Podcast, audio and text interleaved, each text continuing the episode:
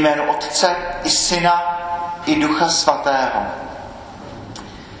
Milost našeho Pána Ježíše Krista, láska Boží a společenství Ducha Svatého, ať je s vámi se všemi. A všechny vás eh, velmi srdečně vítám zde na druhé neděli Vánoční. Vidíte, máme tady eh, řadu nových ministrantů.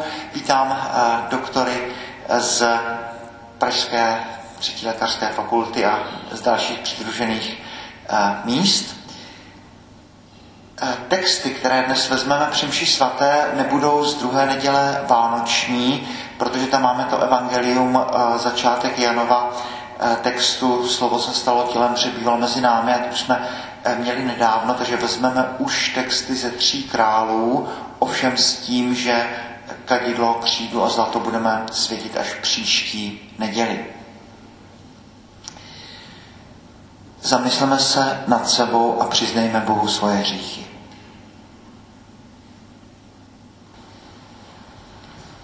Čtení z knihy proroka Izajáše. Vstaň, rozsvíť se Jeruzaléme, neboť zešlo tvé světlo a hospodinová velebnost září nad tebou. Hle, tma zahaluje zemi a temnota národy. Nad tebou však září hospodin. Jeho velebnost se zjevuje nad tebou. Národy budou kráčet v tvém světle a králové v tvé vycházející září. Rozhlédni se kolem a podívej se. Ti všichni se zhromáždili, přišli k tobě. Zdaleka přicházejí tvoji synové, na zádech jsou přinášeny tvoje dcerky. Spatříš to a zazáříš. Radostí se zachvěje a rozšíří tvé srdce, nebo tě zaleje bohatství moře, přinesou ti statky národů. Záplava velbloudů tě přikryje, dromedáři z Midiamu a Efi, přijdou všichni ze Sáby, přinesou zlato a kadidlo. Rozhlásí hospodinovu slávu Slyšeli jsme slovo Boží. Čtení z listu svatého apoštola Pavla Efezanům. Bratři, slyšeli jste, že Bůh mě pověřil pracovat pro vás na díle milosti. Ve zjevení mi totiž bylo oznámeno to tajemství. V dřívějších dobách to lidé tak nevěděli, ale nyní to bylo odhaleno z osvícení ducha jeho svatým apoštolům a kazatelům, mluvícím pod vlivem vnuknutí. Že totiž také pohané mají stejná dědická práva, že jsou údy téhož těla a že stejně i jim platí ona zaslíbení skrze Ježíše Krista, když uvěří kázání Evangelia. Slyšeli jsme slovo Boží. Pán s vámi slova svatého Evangelia podle Matouše.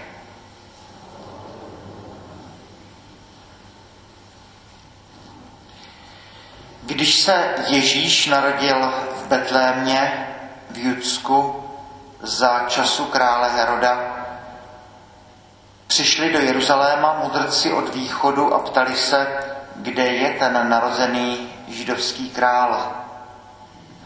Uviděli jsme jeho hvězdu na východě a proto jsme se mu přišli poklonit.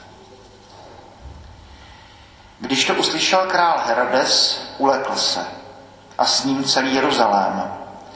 Svolal všechny velekněze a učitele zákona z lidu a vyptával se jich, kde se má Mesiáš narodit. Řekli mu v Betlémě, v Judsku, neboť tak je psáno u proroka, a ty, Betléme v judské zemi, nejsi vůbec nejmenší mezi judskými předními městy, protože z tebe výjde vládce, který bude panovat mému izraelskému lidu. Tehdy si Herodes tajně zavolal mudrce a zevrubně se jich vyptal na dobu, kdy se ta hvězda objevila. Poslal je do Betléma a řekl, jděte a důkladně se na to dítě vyptejte. Až ho najdete, oznamte mi to, abych se mu i já přišel poklonit. Když krále vyslechli, vydali se na cestu. A hle, hvězda, kterou viděli na východě, šla před nimi, až se zastavila nad místem, kde bylo dítě. Jakmile uviděli hvězdu, zaradovali se nevýslovnou radostí. Vstoupili do domu a spatřili dítě s jeho matkou Marií. Padli na zem a klaněli se mu. Otevřeli své pokladnice a obětovali mu dary. Zlato, kadidlo a miru. Ve snu dostali pokyn, aby se k Herodovi už nevraceli. Proto se vrátili jinou cestou do své země. Slyšeli jsme slovo Boží. Příběh neobyčejně barevný, který znovu a znovu uh, nám ukazuje svoje uh, velice pestré barevné facety uh, tohoto dětmi tak oblíbeného příběhu prostě klanění tří králů. První, co člověka napadne, je, že uh, ano, narodí se Mesiáš. Celé Vánoce jsme rozjímali o tom, Betlém jsme říkali, zapadla vesnička někde ve Středomoří, tak jako Lechovice, prostě někde v pohraničí a e, dokonce ani ne v té vesnici, ale někde tam e, na pastvině v jeskyni ve Žlabu. A Josef, který celou tu dobu musí žít jenom ze své víry, z toho jednoho snu a možná z toho, co mu Maria řekne, nebo co mu Maria neřekne, to nevíme, tak najednou přichází tady tyhle události. Najednou přichází pastýři, tak dobře, a teď najednou přijdou tady ti tři naprosto extravagantní pánové astrologové mudrci z východu. Teologicky první, co si člověk může odnést, je to, že, že k víře se nedostávám jenom díky učení církve, skrze botaniku, sport, filozofii, dějiny, cokoliv. Ti astrologové z východu byli naprosto nedotčeni nějakou židovskou moudrostí, pravděpodobně nečetli starý zákon, ale dostávají se k Bohu skrze naprosto odlišný způsob vnímání světa. Ratzinger, Benedikt XVI, k tomu říká, že tady máme úplně uh, nový obraz.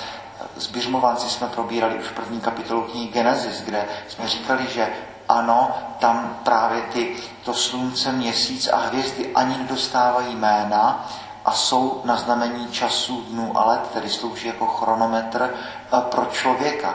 Ale tohle je unikum, protože všude jinde eh, hvězdy mají svoje jména a určují osudy lidí. A tady je to naopak. Tady dítě určuje osudy hvězd. Tady narozený mesiáš určuje, jak se teda ty hvězdy budou pohybovat na uh, obloze.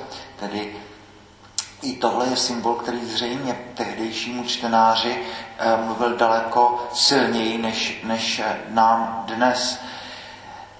Uh, astrologové z východu čtou oblohu, všichni vidí v noci na nebi stejné hvězdy, všichni ve dne vidí stejné události, ale jen ten, kdo touží po Mesiáši, tak je najednou dokáže přečíst.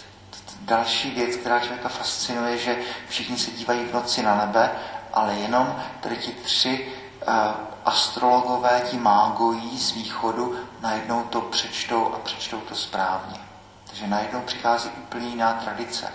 Jistě semický člověk, respektive tedy první křesťané, v tom vidí ten uh, obrovský symbol toho, že když se Mesiáš narodil, tak se narodil pro celý svět. Nikoli tedy pouze jenom pro izraelskou pospolitost, ale najednou východ, symbol moudrosti, tehdy jako dneska, symbol mnoha náboženství, symbol velmi staré filozofie, tak najednou východ přichází se poklonit do, eh, do Betlému.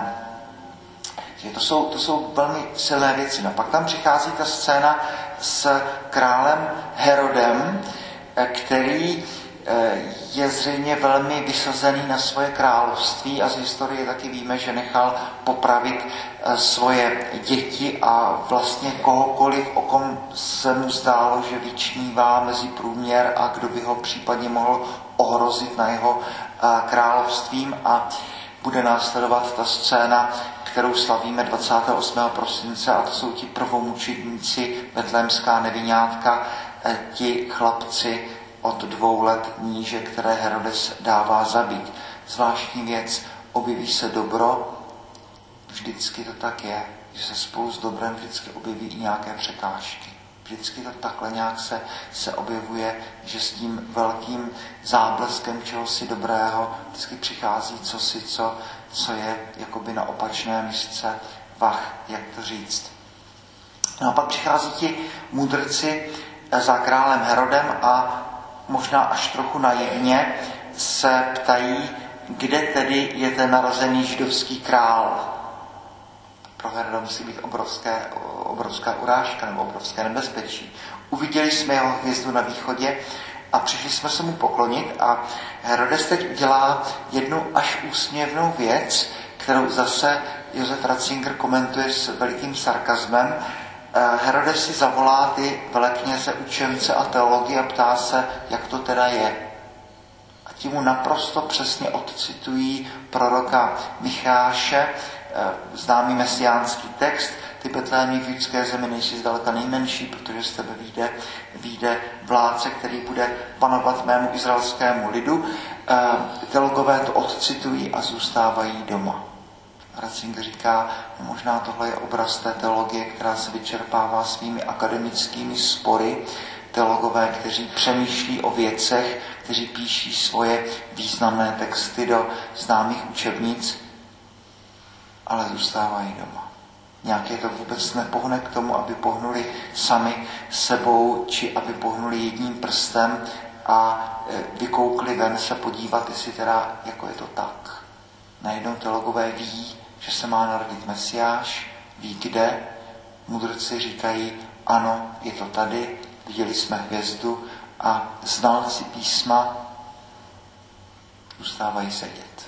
Možná i tohle je silný vzkaz pro nás, že nastudovaný katechismus k víře ještě nestačí. Ještě tam musí být ten oheň, ty hořící srdce, ta teologie, která nutně člověka má vždycky vést k tomu, aby, aby vzplál plamenem. Prostě nemůžu studovat lásku, aniž bych sám nezahořel. Starověk vůbec tady toto neznal. Teprve potom přijde v novověku, taková ta západní teologie, tak jak se to dneska učí na univerzitách, abychom byli objektivní, chladní, nezaujatí, abychom jaksi eh, intelektuálně studovali eh, posvátné texty toho nebo kterého náboženství, ale hlavně, abychom měli ten odstup. Tohle starověk ani středověk moc nebude, nebude znát. Nelze studovat lásku a zůstat chladný.